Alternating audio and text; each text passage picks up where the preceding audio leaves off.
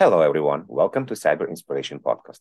My name is Evgeny. I've been around cybersecurity for the last 20 years, and I have a lot of experience working with a variety of cybersecurity vendors. My main work is vendor consulting and cybersecurity advisory for companies. As part of my passion in technology and cyber, I always intrigued to learn how companies start. I started the podcast to understand the thinking process and what motivated people to start their own company. This podcast is also affiliated with Security Architecture Podcast. I have a pleasure today to talk to Mathieu from Flare about his journey and how they started the company. Mathieu, can you please tell me about yourself and the company? Thank you for having me today, Evgeny. I'm happy to be here. Quickly on Flare. So Flare is a five years old company. It's always tough to put a time associated with the company because I'd say we'll get into it, but the first year nothing really happened. But it is a five year old company. And what we do, we are looking from an outside perspective to organization. And basically the big question we're trying to answer is when the information, when the data leave your ecosystem, your environment, your infrastructure, where does it end up outside of your perimeter or outside of your organization environment?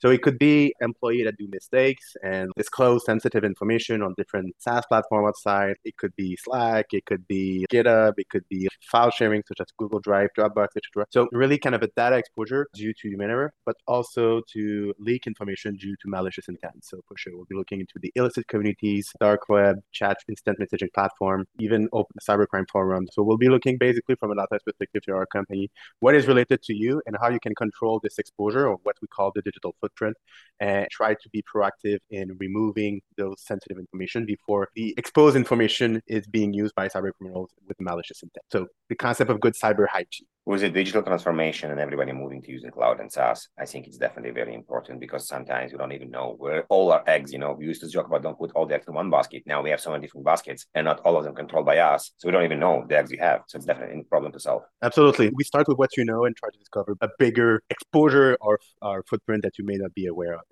A loop back of taking what you know, this expand this knowledge and then complement the knowledge of, that you have in, the, in your exposure. Thank you. So in this podcast, we cover a lot and we're trying to understand what happened in your life, what motivated you five years ago that, you know what, I'm going to start a company and I do it myself or with co-founders because this is the reason. So what was there five years ago? To be honestly, the main reason I can sum it in one sentence is I asked myself, you want to create a company? I wanted to create a company. I wanted to do my own thing since even when I was in university, that was always in, in mind. At some point, I had a good job, a good place, and nice pay. I usually call it the golden prison. But I say, if I'm not starting my company, would I regret it? And the answer was right away, yes. So I say, well, there's no other question to do. I need to do it. I need to try to do it. I want to do it. And if I don't take a chance and stay comfortable where I am, I will regret it later. So why now? Like why five years ago? Why not 10 years ago? Why not in the future? That's a good question because I'm not sure if I should have done it before. My idea was I've graduated like 10 years ago. I was still in university. So I graduated approximately seven to eight years ago. And I thought it was a good idea. I've worked in the industry for four years before starting a startup to build a network, to know people, because that's exactly how we were able to get our first sales is the contact that we made. I'm still debating, should I have created the startup when I graduated or did I make a good choice of working a few years in the industry, making some contacts and then starting the startup afterward. So the downside of, yes, the company could have been four years older and being maybe more advanced, but at the same time, would it be successful? Would I have been able to bring the company to where it is today uh, without the contact that I made well? You mentioned Golden Prison. I'm not actually familiar with the term.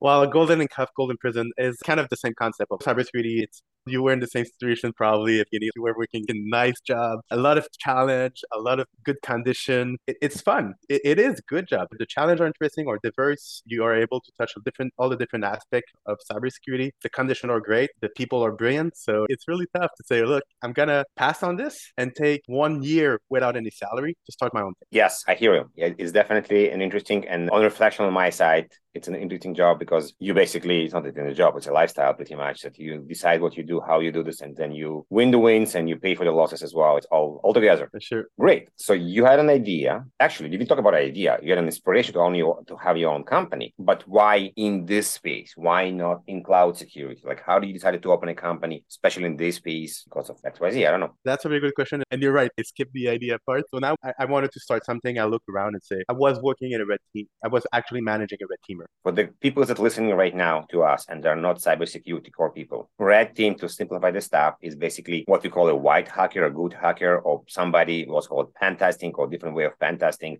that someone that actually testing your environment to understand if there is no problems in your environment to make sure that the bad guys will not do it for you and simplifying this by a lot right now. Exactly. And our mission was kind of to impersonate a sophisticated attacker and see how this attacker could attack the organization. It was super technical, like the state actor, really the more sophisticated at- attack. And at the same time, you see all this information like going back to the basic, making sure you have you control your access, you know your environment, your people are trained. But kind of going back to this. So at the same time, we're kind of impersonating these super sophisticated attacks. At the same time, we saw there was still a gap into controlling the information and like looking at direct proof from an perspective of mistakes or attacks that succeed and lead to information disclosure. I'm coming from the financial sector, so I've worked in banks before. So we started a company was a little bit more financially focused. Even our seed round, we raised it with a fintech fund. That was our lead investor. So it was financial crime. So really, how can we look from a monetized perspective to see what are the frauds attempts that succeed? What are the different PII? What are the different banks accounts that what are different that are being that circulate on those illicit community and try to take like a concrete example that happened on a day-to-day basis and try to stop that before actually continuing of impersonating super sophisticated attacks and try to push the boundary of cybersecurity, but at the same time, we're not necessarily being able to manage the day-to-day fraud and hacking attempt that succeed. So that was a little bit of like the mindset I have in place of like, it's nice, it's super interesting to the red team, but at the same time, it's look like we are creating super advanced security control, but we are still have example of basic attack that still succeed that we don't necessarily address that.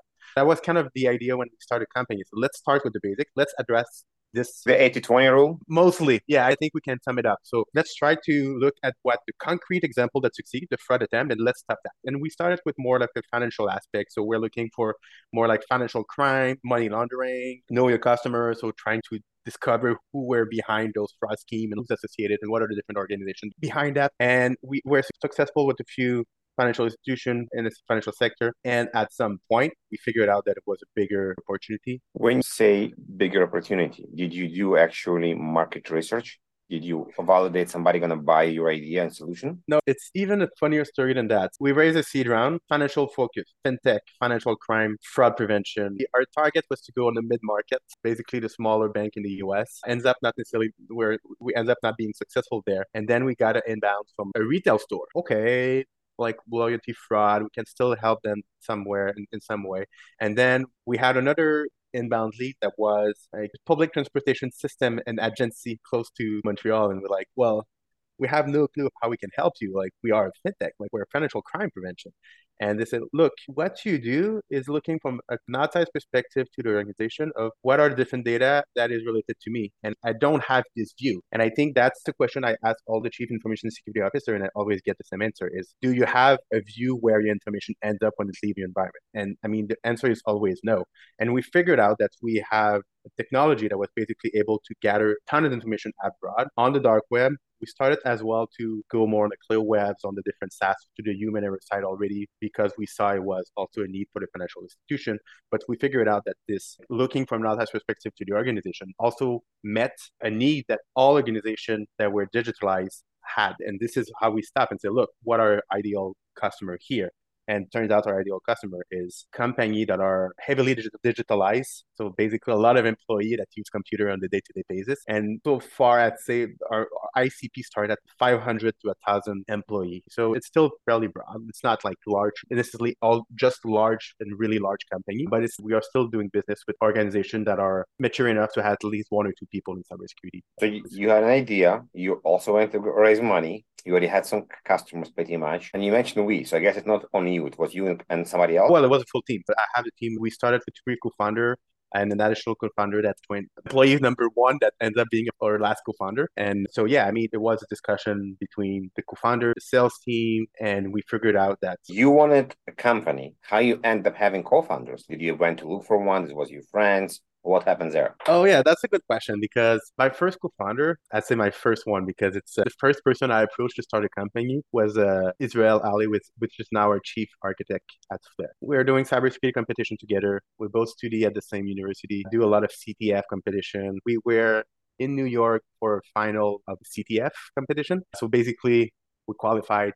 They flight us in New York, and we were walking in, in the street of New York just before the competition. I said, "Look, Israel. I don't know how, I don't know when, I don't know what, but I'd like to start something and then would like you to be part of it. And he say, that's great to hear, Mathieu, because I feel the same. I said, look, okay, that's good. Let, let's put it on the back burner and we'll see. So he works consultant at Google for a few years. I work in a financial institution when I met the, one of our other co-founder that unfortunately is not with us anymore, but was there with us at the time, David, I was a PhD at University of Montreal. We do some research together and we thought it was kind of a fit of this is the knowledge of the illicit community that you have that and that we develop. I have the industry, the industry knowledge, definitely see a needs in a financial institution. So the three of us started a company and then when we got our first client, we went and see to talk to Johan with our last co-founder and say, Johan, do you want to join Flare? And say, look, yes, I'm happy to. So we took the money for our first clients and and basically decided to reinvest that in the company to kind of uh, get a little bit of uh, more people involved in. When you were choosing co-founders, were you trying to figure out who will do the technical part, who will do the sales part, the marketing part? Was you like some kind of strategic on responsibilities in the company? Yes and no. The thing is, that's still a belief that I have today, and we can touch on this later. At the time, I was uh, a CEO, so I was more on the. I say I was because I, we'll get to it, but we made a transition this year, and I moved to the CTO role to kind of go back as well to the technical route. I'm a technical person. David was an academic. Johan is a technical person. Israel is a technical person. So we were all kind of a engineer, almost all engineer that know from university or for different student clubs or competition. We worked together already, so that was kind of a good point. Know each other already, so it was a little bit easier to, to start. I think it's easier to start a campaign with people you know already than people you don't know at all. But at the same time, the focus was really to say, look, let's do something unique. Let's do something that is technically interesting and I mean, pr- probably have done all the error that the technical people does, but we're still conscious of like the sales side. Like we were still like aware that we need to go on a sales perspective, on a marketing perspective.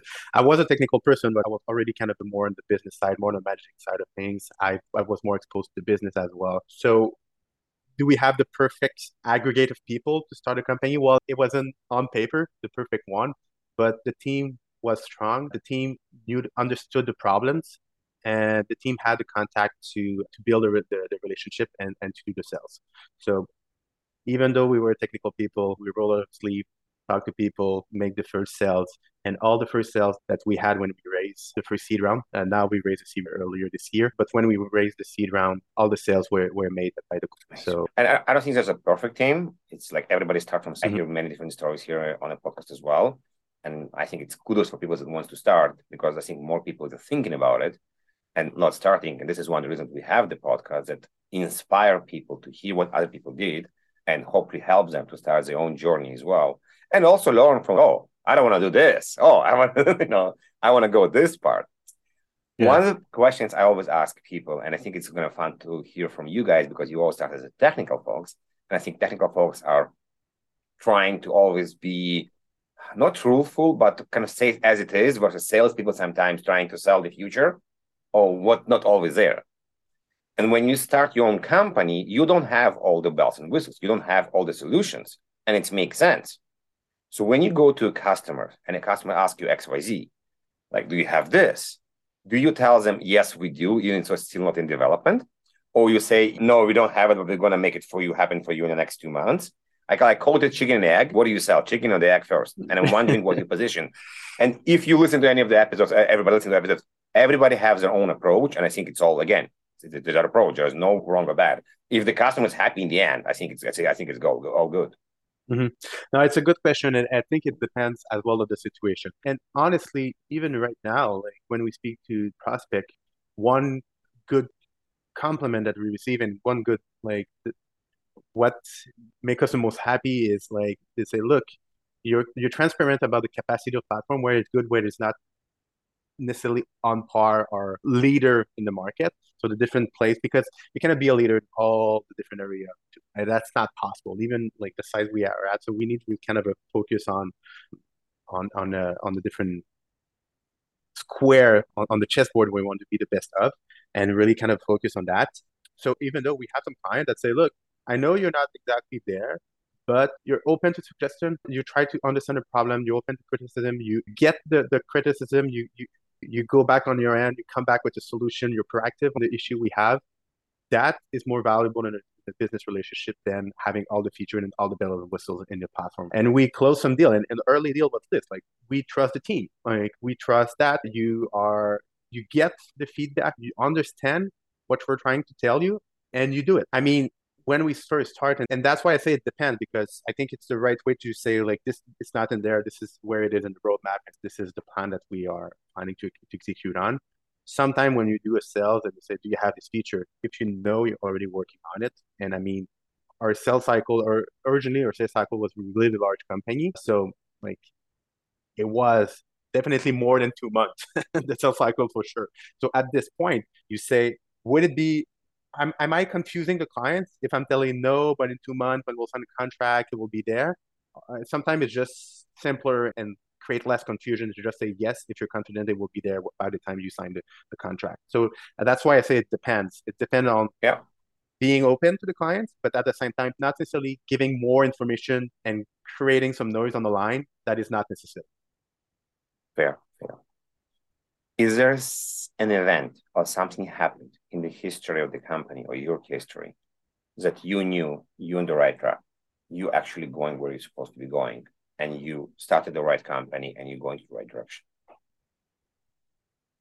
I think the biggest uncertainty is when we kind of did the pivot. Like everything was happening at the same time. Like we raised the seed, the seed round we raised late 2019, just before COVID. We had no pipeline, no conversation with the mid-sized bank. That was our original plan. So we did a pivot based on the inbound, and we started to work on this. And it's always like we did a pivot. The first try didn't succeed the mid-sized bank, so we had a few good deal and then at some point, even our existing clients that were from the financial sector, we we pitched the idea of like, yes, we were more like a dark web, illicit community, fraud, but this is what we do. Like we'll be looking for your information all around the internet. And it was like, wow, yes, that's interesting. And we saw we did this, this pitch to a, like out of our seven customer when we raised our seed round, all of them they were interested by this pitch, and we say, okay, like we are into something now. We will be able to execute, and I'd say six months after we started to build, we focus a lot on what is a differentiator. And we ends up saying the first square where we'll be the best at is technical leakage. And technical leakage, what I mean is like technical information, technical data, so IT data that is leaking outside. So API key, internal domain name, source code, you name it, like configuration files. And I mean, we are working with really large clients that have our tools with other of our competitor at the same time. Like they do have multiple tools. And when we presented that use case, they said, yes, you'll be the tool. Like they, they compare us to all of the other tools in the market and say, your prioritization, your contextualization is better for this type of information. We go for you with that. And we say, okay, well, we are into something there. Really the concept of keeping it simple. And another good sign that we receive is like one client that came back and say, I don't know what you do, but it just worked.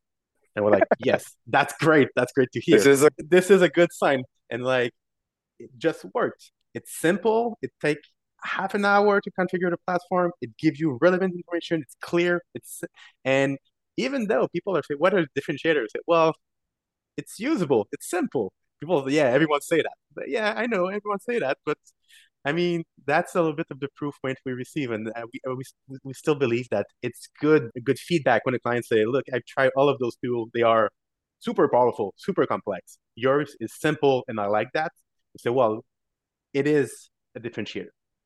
Nice, nice. When you join to work for a company, they sometimes ask you where you want to go and be in five years. Ask a different question, and it's actually suited really well because you guys been around for five years what is the advice you will give to yourself if you go back five years when you started the company? That's a good one. Don't be afraid of the competitor. I overestimated all the competitor, and something I realized like like two years ago. So at, at basically three years after working on the startup, is with a team of 15 people, 20 people, we were able to do something that haven't been done. And we thought that our competitor were way more advanced and they were way more bigger and were a little bit shy with what we have in our product. Like I'm a tech person, I'm always shy with my product. If you're not shy with your product, it's because you waited too long to sell it, to, to try to sell it. So it's I'm still shy of my product to some extent, but I have to confess, like speaking to client, getting the feedback, looking at the market, we were into something and we have a good product. But I, done it for, when I started the company, and it took a, f- a few a few time before I was more confident. So like I say don't maybe it's biased by being a little bit more you know the people that, that that have the imposter syndrome. I do have the syndrome, so having this concept of don't get blind at this imposter syndrome when you build something.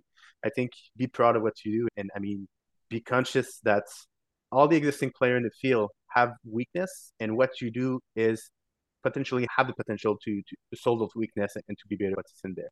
So don't be like don't be too conservative or don't be too be a little bit more bolder than than, what you can do. But at the same time i think one thing that i've done well and it, it's completely against the rule is don't look too much to your competitor when you start. Otherwise it will discourage you. That's something that I have one of the advisors that that that been telling me that and it's a stay naive keep that naivety i don't know if that's a real word in english staying naive because that's really kind of a how you will bring to something different to, to, to the market. Otherwise, you'll see to your competitor and say, oh, well, it's already been done. It's a solved problem. There's nothing more to do there. I won't be able to. And you discourage yourself. So I think, yes, be aware. I mean, we were aware of one competitor when we started that was like market leader, but the rest of the competitor we discovered during our journey of like people that are like, do you know that tool? Do you know that tool? Do you know that tool? No. Oh, that's another competition. That's another competitor. And I think if we knew all of this information when we started, I think that would have discouraged us and avoid us to do what we are doing today and, and to have a tool that is actually competitive right now. You. We're going to switch topics and switch gears. We're going to talk about dark side. What we call dark side is when you share stories about stuff that didn't work as you expected.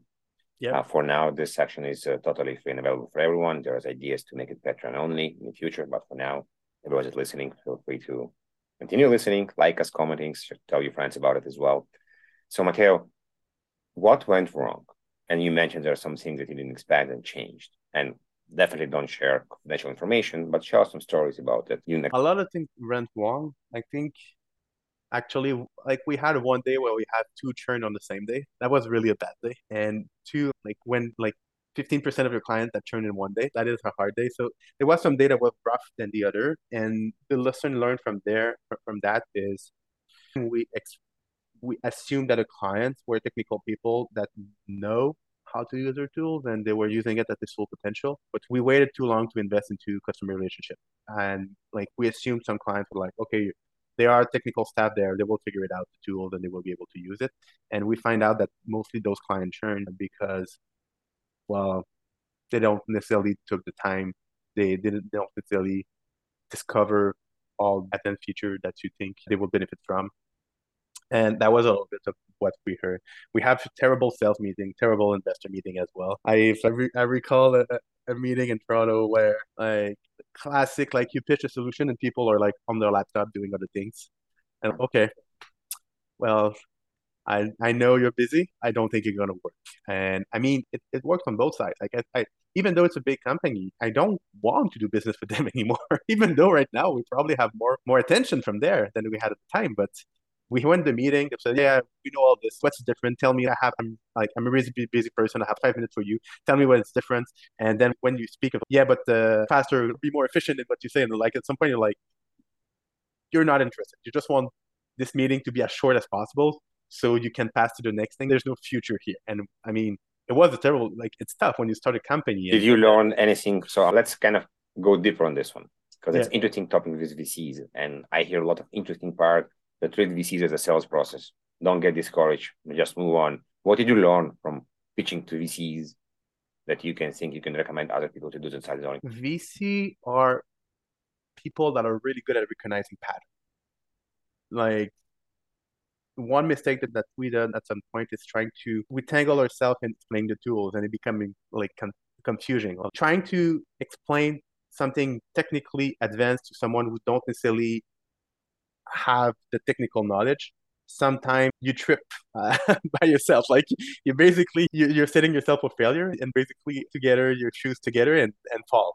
And the reason why is because you like they won't stop you. They won't like you see the confusion in in what you say and trying to explain more and more so at the sense that they will you'll get to that haha moment.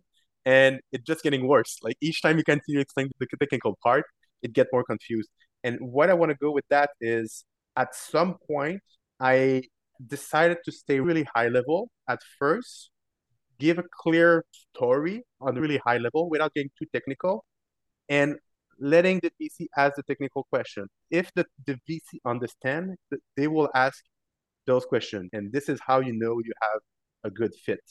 Like I've this is now this VC got this part right, got this part right. And if they don't get it, that don't mean that it was a bad meeting.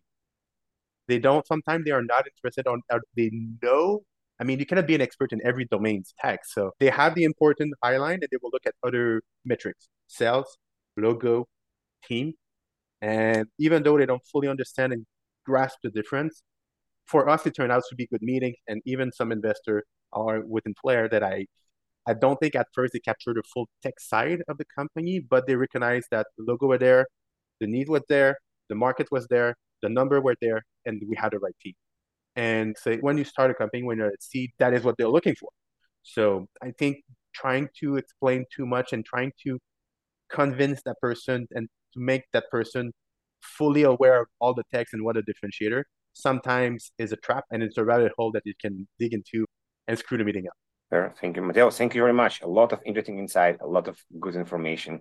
I think it's very valuable information. What is it want to start a company, especially in the tech side as well? Do you want to add? No, I think to to your point, I think we the bigger problem with the, the cybersecurity is we have a lot of first time founder and we are lacking a number of cybersecurity company in, in, the Canadian market to to start. So I think right now we see more and more company growing, getting acquired, going public in cybersecurity.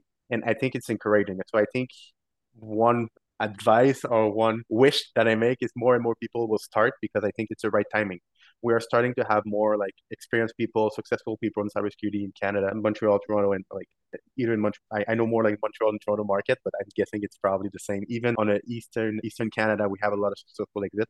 So I think if you're looking to start a, a cybersecurity company, I think it's the right timing. Like we're starting to get more and more of an ecosystem. It's not Silicon Valley yet, but I think it's a better timing because you have more support than, for example, five or 10 years ago when you started a company in cybersecurity. So I, it's you. the right timing. Do it. awesome. Thank you for the advice. Everybody listening, thank you very much for being staying here with us. Please comment and subscribe to the episode as well. We have more stuff coming as well. Mathieu, thank you very much for your time and dedication. Thank you for the invitation. I was happy to be there.